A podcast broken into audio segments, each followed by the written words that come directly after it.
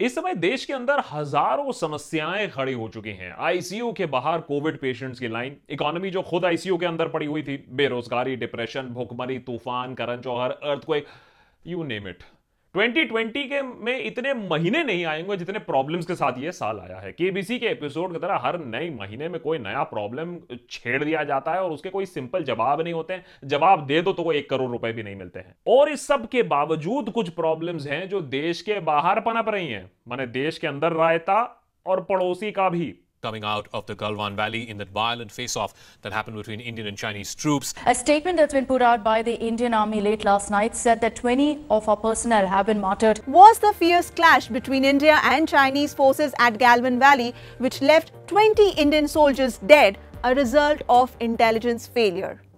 जैसा कि आप जानते ही हैं कि पिछले कुछ दिनों में लद्दाख की गालवान घाटी में चाइनीज आर्मी घुस आई और उनकी हमारी सिक्योरिटी फोर्सेस के साथ झड़प भी हो गई। इस घटना के बाद बॉर्डर पर 20 जवान शहीद हुए और न्यूज़ चैनल पर जंग छिड़ गई। ऐसा मानो सुधीर और अर्नब ना इतने भड़क गए, इतने भड़क गए कि अब वो खुद ही ना घुड़सवारी करके जाएँगे और चीन से बदला लेकर आएँगे। लेकिन प्रॉब्लम भारत को चाइना से ही नहीं है। पाकिस्तान तो पैदा होने से ही प्रॉब्लम करते आया है। लेकिन अब नेपाल, बांग्लादेश, म्यांमार, श्रीलंका यहाँ तक कि इंडोनेशिया और मलेशिया के साथ हमारे संबंध बिगड़ रहे हैं। आज के देशभक्त के इस एपिसोड में हम पता लगाएँगे कि क्या ये जो इंडिया बॉयकॉट वाली जो फीलिंग है, ये हमारे नेबरहुड कंट्रीज़ में इतनी क्यों पनप रही है और हमने कहाँ गलती कर डाली? नेता टाइप आधा काम मत करो। सब्सक्राइब के साथ साथ बेल आइकॉन भी दबाओ। जो इंडिया सार्क एशियान और बिम्स्टेक जैसे बड़े बड़े अलायंसेज में एक मेजर प्लेयर रह चुकी है, उसे गालवान क्राइसिस में, उसी गालवान क्राइसिस में इंडिया को किसी भी नेबरिंग कंट्री का कोई खास सपोर्ट नहीं मिला। अब तो रशिया भी मीडिएशन करने से साफ़ इनकार कर रही है। इससे ज़्यादा सपोर्ट तो आमिर सिद्दीकी को टिकटॉकर कम्युनिटी से मिल जाता है, जितना इंडिया को ना मिला। और यह सब इसीलिए हो रहा है क्योंकि हमारे पड़ोसी देश से हमारे रिश्ते इतने बिगड़ गए हैं कि शायद जिस बॉर्डर का खतरा खतरा खतरा बताकर सरकार ने सत्ता तो बचा ली, अब वही बॉर्डर खतरे में है। देखिए, नॉर्मली जब भी हम सीमा पर कोई भी तनाव की खबर सुनते हैं तो दो चीज़ें सिर्फ़ दिमाग में आती हैं। एक तो सियाचीन में पाकिस्तान और दूसरा इंडिया में इलेक्शन। लेकिन इस बार गालवान में पाकिस्तान नहीं, पाकिस्तान के पप्पा से लड़ाई हो गई। पर क्यों? क्योंकि पिछले साल से ही जी के सामने लुंगी डांस लुंगी डांस चल रहा था। और उससे पहले प्रधानमंत्री वुहान में जाके प्री कोविड फोटोशूट भी करा रहे थे। इनफैक्ट मोदी और जी 2014 से लगभग 18 बार मिल चुके हैं और प्रधानमंत्री पाँच बार चाइना जा चुके हैं। अरे, इतना तो कोई भी प्रधानमंत्री आज तक सत्तर सालों में नहीं गया है। तो इतनी नजदीकियों के बावजूद इतनी लड़ाई क्यों हो रही है? ये कोई पति पत्नी वाला रिश्ता तो है नहीं बाय द वे कुछ रिपोर्ट्स का मानना है कि लद्दाख स्टैंड ऑफ़ की वजह आर्टिकल 370 का हटना और लद्दाख को यूनियन टेरिटरी बनाना और अस्काई चीन में उसको शामिल करना है। लेकिन सच में यह भी हो सकता है कि चाइना अपनी इंफ्रास्ट्रक्चर जो एक्सपैंड कर रही है, अपने जो रोड्स बना रही है belt and road initiative et cetera et cetera उसके लिए और भी टेरिटरी एक्सपैंड कर रही है इंडिया को पुशबैक कर रही है। बट बॉर्डर पर एक दूसरे को कूट देना चाइना की कूटनीति का एक छोटा सा हिस्सा है। और इस कूटनीति को टीवी तोड़कर, चाइना को बॉयकॉट करके नहीं, बल्कि इंडिया को चाइना का डेमोक्रेटिक ऑल्टरनेटिव बनाकर इन्वेस्टमेंट बुलाकर और एक ग्लोबल अलायंस बनाकर ही हम उनको हरा सकते हैं। इसके बारे में हमने इस एपिसोड में डिटेल में आपको बताया है। अब आपको पता ही होगा कि चाइना के साथ साथ आजकल नेपाल भी बॉर्डर बॉर्डर खेल रहा है हमारे साथ। अरे वही छोटा सा प्यारा सा नन्ना सा मुन्ना सा नेपाल हाँ। जिस, जहाँ जाने के लिए हमें पासपोर्ट तक की ज़रूरत नहीं पड़ती थी कुछ ही दिनों पहले तक। अब ऐसा क्यों? वो इसलिए क्योंकि 2015 में जब मधेसीज ने नेपाल में रिबेलियन किया था तो इंडिया ने एक ज़बरदस्त इकोनॉमिक ब्लॉकेट लगाया था, जिसकी वजह से उनकी इकोनॉमी पर गहरा असर पड़ा था और कुछ लोग कहते हैं उनकी मेंटालिटी और उनके आउटलुक की तरफ़ भी गहरा असर पड़ा था। और रिसेंटली अपने एंशियंट हिस्ट्री पर ज़ोर देने वाली पॉलिटिक्स के चलते नेपाल जैसी छोटी सी कंट्री भारत से दूर और चाइना की गोदी पे जाकर बैठ गया। और अब चाहे बॉर्डर पर एंटी इरोजन काम रोक के या इंडिया में फ्लड रिस्क बढ़ा के या एंटी इंडिया सॉन्ग चला के, नेपाल वो कहते हैं ना, आग दिखा रहा है। गुंडा ही करना चाहता करने दो। मज़ा लेना चाहता मज़ा लेने दो। और हाल ही में नेपाल सरकार ने एक अमेंडमेंट पास किया और कई जगह जो ने जो इंडिया अपना मानती है, उसको नेपाल के मैप में ऑफिशियली शामिल कर लिया है। हैशटैग नेपाली मास्टर स्ट्रोक और ये अमेंडमेंट लाकर कंट्रोवर्शियल टेरिटरीज अपने हिस्से में करने से सिर्फ़ इंडिया, नेपाल के रिश्तों में ही दरार नहीं पड़ी है। आह, रिश्तों में दरार एंड ऑल आह, पूरा एकदम शायराना मूड एनीवेज सीएए के आने के बाद बांग्लादेश से भी हमारे रिश्ते खराब होने लगे, क्योंकि जब हमने उनको माइनॉरिटी प्रोसिक्यूशन का इल्ज़ाम लगाया उन पे तो उनके फॉरेन मिनिस्टर उनके home minister deputy foreign minister parliament speaker ने अपना इंडिया विज़िट ही कैंसिल कर दिया। बांग्लादेशी माइग्रेंट्स को गलियाकर हमने वोट तो बतौर लिए यहाँ, लेकिन बांग्लादेश के साथ रिलेशन हमने खराब कर लिए। अब बांग्लादेश को कोई दूध पीता बच्चा तो आप नहीं समझ सकते हो। दुनिया का one of the fastest growing economies है। क्या इस सिचुएशन को हम बेहतर हैंडल कर सकते थे? क्या हम एक बेटर डिप्लोमेसी स्ट्रेटजी के साथ एनआरसी सीएए के खेल में बांग्लादेश को भी उनके साथ भी कोई अंडरस्टैंडिंग तक पहुँच सकते थे? अब भाई, अकड़ है तो घमंड है तो इंडिया ने अपने एक बड़े ट्रेडिंग पार्टनर के साथ रिलेशंस बिगाड़ने के पूरे चांसेस खुद ही बनाए हैं। वहीं दूसरी तरफ़ चाइना ने हाल ही में बांग्लादेश इंपोर्ट से 97 परसेंट टैरिफ्स हटा दिए हैं फॉर मेनी प्रोडक्ट्स बांग्लादेश की परस्पेक्टिव से अगर आप देखा जाए तो चाइना उन्हें 97 परसेंट टैरिफ डिस्काउंट दे रही है। हम उन्हें माइनॉरिटी प्रोसिक्यूटर बता रहे हैं। दिनेश कार्तिक उन्हें टी मैच नहीं जीतने देता है। चलो, इस रेट पे बांग्लादेश भी गया पाकिस्तान के पास।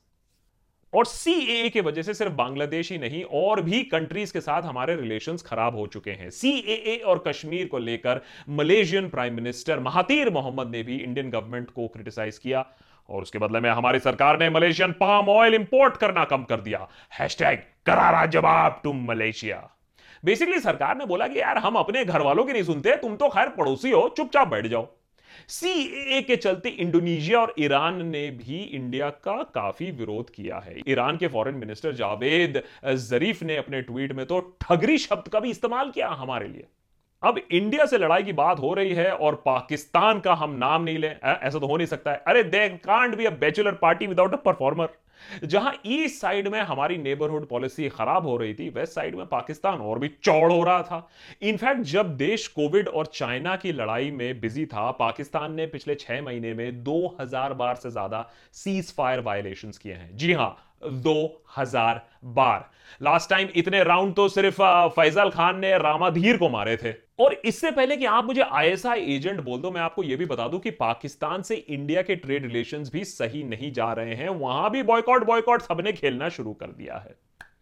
श्रीलंका इंडिया का सदन पेनिनसुला में एक बहुत ही अहम पड़ोसी है बट मोर इंपॉर्टेंटली एक इंपॉर्टेंट स्ट्रेटेजिक लोकेशन भी बनता है, लेकिन श्रीलंका भी हमारे स्फेयर ऑफ़ इंफ्लुएंस से निकल चुका है। श्रीलंका को चाइना ने डेट ट्रैप में फंसाकर हम्बन टोटा का पोर्ट निन्यानवे साल के लिए अपने कब्जे में कर लिया है, उसको अपनी एक इकोनॉमिक टेरिटरी बना ली है। सिर्फ़ यही नहीं, जनवरी में जी जिनपिंग म्यांमार गए और उन्होंने यांगोन सिटी सी पोर्ट और इंडस्ट्रियल जोन्स के ऑफ़र के साथ वहाँ भी स्ट्रेटेजिक एडवांटेज हासिल कर ली। मतलब जब हम यहाँ ट्रेड वॉर की सोच रहे थे, तब तक चाइना ने श्रीलंका और म्यांमार जैसी कंट्रीज़ को अपने वश में, अपने मिलिट्री बेसिस बनाने के लिए, अपने इकोनॉमिक जोन्स बनाने के लिए सारी तैयारी पूरी कर ली थी। बेसिकली बोले तो चाइना ने हमें तुम चारों तरफ़ से घिरे हुए हो। नॉर्मली दुश्मन का दुश्मन दोस्त होता है, पर हमारे केस में दोस्त का दोस्त दुश्मन है। 2014 में पावर में आने के बाद मोदी जी ने सबसे पहला काम सार्क मेंबर्स को स्वेरिंग इन सेरेमनी में बुलाया था। And credit where it's due प्रधानमंत्री के पहले टर्म के नेबरहुड फ़र्स्ट पॉलिसी बहुत सफल भी रही।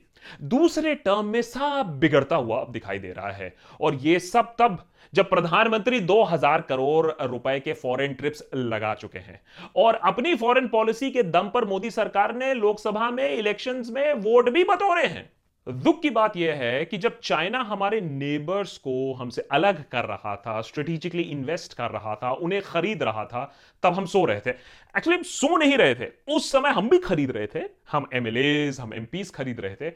हम भी स्ट्रेटेजी बना रहे थे। हमारी सरकार काफ़ी बिज़ी थी स्टूडेंट्स पर डंडा बरसाने के लिए। उनको अरेस्ट करने में ही बिज़ी थी। ऑन ए सीरियस नोट ये समय देश के लिए बहुत ही ज़रूरी है। महामारी से जूझ रहे हैं हम लोग। इसलिए इस वक्त हमें पहले से कई ज़्यादा तरीके से अपने विदेशी नीति या फॉरेन पॉलिसी पर ध्यान देना होगा। वो जिनीवा, रशिया, डोनाल्ड ट्रंप वाला नहीं, अपने पड़ोस वाले फॉरेन पॉलिसी की। अब आप बोलेंगे, अरे, देशभक्त, ये सब छोड़ो, पहले अस्पताल में बेड लगवाओ, पेट्रोल सस्ता करवाओ। मलेशिया, थाईलैंड, श्रीलंका, बाद में देखा जाएगा। पर इस क्राइसिस के वक्त हमें अपने पड़ोसी देशों से बना के चलना पड़ेगा। क्योंकि जब इकोनॉमी की वाट लगी हो एजुकेशन सिस्टम हमारा पूरी तरीके से लड़खड़ा चुका हो और हेल्थ केयर सिस्टम कोलैप्स कर चुका हो। सरकार कंफ्यूज नज़र आ रही है और बॉर्डर्स पर टेंशन बढ़ती हुई जा रही है। चीन और भी एग्रेसिव होता जा रहा है। The last thing that we want is a failed foreign policy and an even more hostile neighbourhood तो थोड़ी अकड़ कम कर सकते हैं और थोड़ा भाईचारा बढ़ा सकते हैं। नहीं तो आ, देश तो मानने के लिए तैयार है। सब चंगा सी।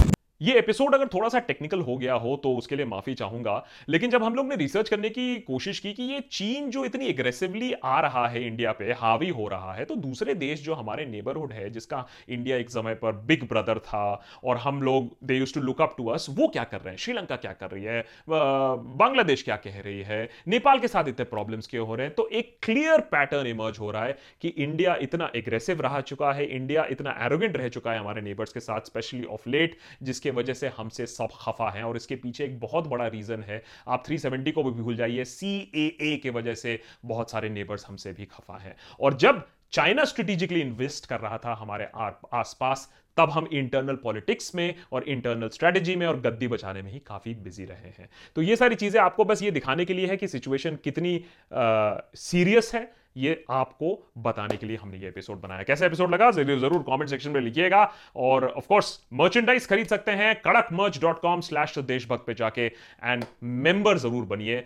हमने एवरी वीक अब एक्सक्लूसिव चैट्स कॉन्वर्सेशन डिबेट्स भी शुरू किए हैं अपने डिस्कॉट सर्वर पे। डिस्कॉट सर्वर का एक्सेस आपको मिलेगा जब आप मेंबर बनोगे। या तो Deshbhakt on Patreon P A T R E O N Patreon dot com slash Deshbhakt. या फिर ज्वाइन बटन दबा के, जो कि राइट इधर इधर इधर इधर इधर कहीं है। Join button. Thanks for watching. More episodes coming up.